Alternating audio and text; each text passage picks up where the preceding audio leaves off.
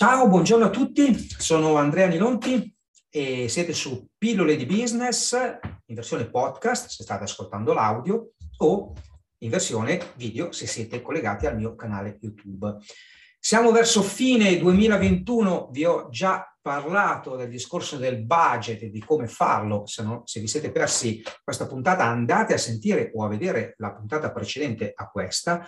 Oggi invece vi voglio parlare di personal branding e di Babbo Natale. Sì, perché Babbo Natale, se parliamo di personal branding, è assolutamente un modello da imitare, perché è unico, affidabile e autorevole. Abbiamo appena passato il Natale e in questo particolare periodo dell'anno questo personaggio, Babbo Natale, è sempre sulla bocca di tutti.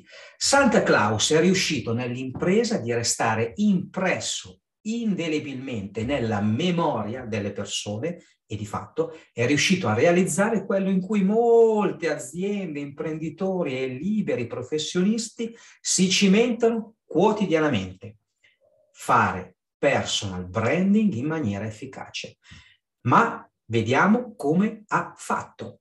Cos'è che rende Babbo Natale un brand inconfondibile e riconosciuto a qualsiasi latitudine e longitudine della Terra? La leggenda di Santa Claus risale, pensate un po', al VI secolo e si è tramandata fino ai giorni nostri. Le caratteristiche distintive di Babbo Natale lo rendono un caso di personal branding perfetto, unico player sul mercato delle consegne dei doni natalizi. Ma vediamo quali sono i tratti distintivi di Babbo Natale, perché possiamo individuare 6 caratteristiche che lo contraddistinguono. Primo, capacità di ascolto. Nessuno metterebbe mai in dubbio la capacità di Babbo Natale di ascoltare i desideri espressi dai bambini. Allo stesso modo, le aziende dovrebbero mettersi in ascolto dei loro clienti. L'ascolto attivo è un'abilità determinante per essere interessati invece che cercare di essere inutilmente interessanti. Secondo, fiducia. I bambini sanno che Babbo Natale manterrà la promessa fatta e la fiducia consolida il rapporto. Aziende e professionisti devono creare fiducia. Come? Mantenendo fede alle promesse fatte ai propri possibili clienti. Questo è l'unico modo per risultare credibili.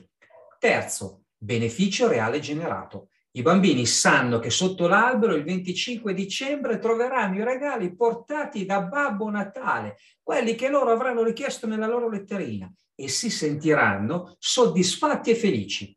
Risolvere un problema genera nelle persone queste emozioni, soddisfazione e gioia. In questo modo le aziende verranno percepiti come utili e avranno un vantaggio competitivo notevole sulla concorrenza. Quarto, coerenza.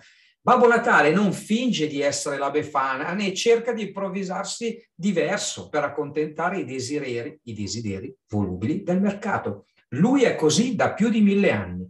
La coerenza è un altro elemento chiave per costruire un brand duraturo nel tempo. Chi si rivolge ad un'azienda lo fa perché sa di trovare una determinata competenza in un determinato e specifico settore.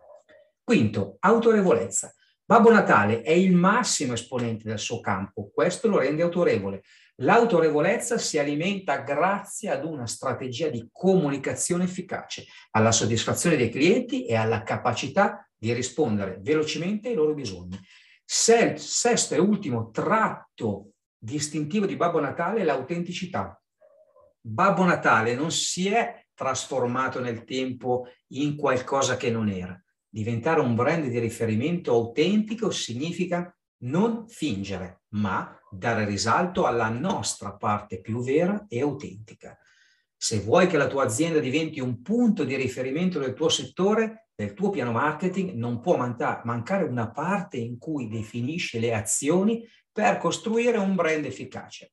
Ti stai chiedendo da dove iniziare? Non ti preoccupare, te lo dico subito. Segnati questi piccoli suggerimenti pratici che potrai mettere in atto in autonomia per iniziare a migliorare il tuo brand nel tuo mercato di riferimento. Primo, ascolta i clienti perché conoscono i loro bisogni meglio di chiunque altro. Secondo, Con i tuoi prodotti o servizi accertati di risolvere un problema reale o di generare un vantaggio significativo per i tuoi clienti.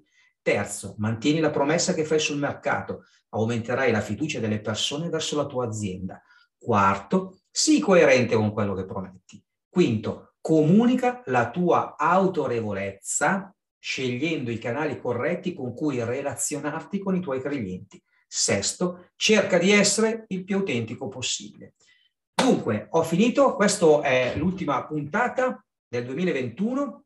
Vi ricordo che se avete dubbi o domande mi potete contattare scrivendo una mail a info@anilonti.it o mandando un WhatsApp al numero 331 3499 046. Vi auguro una buona fine anno e un inizio dell'anno ancora migliore. Ci vediamo sempre su questi canali. Ciao!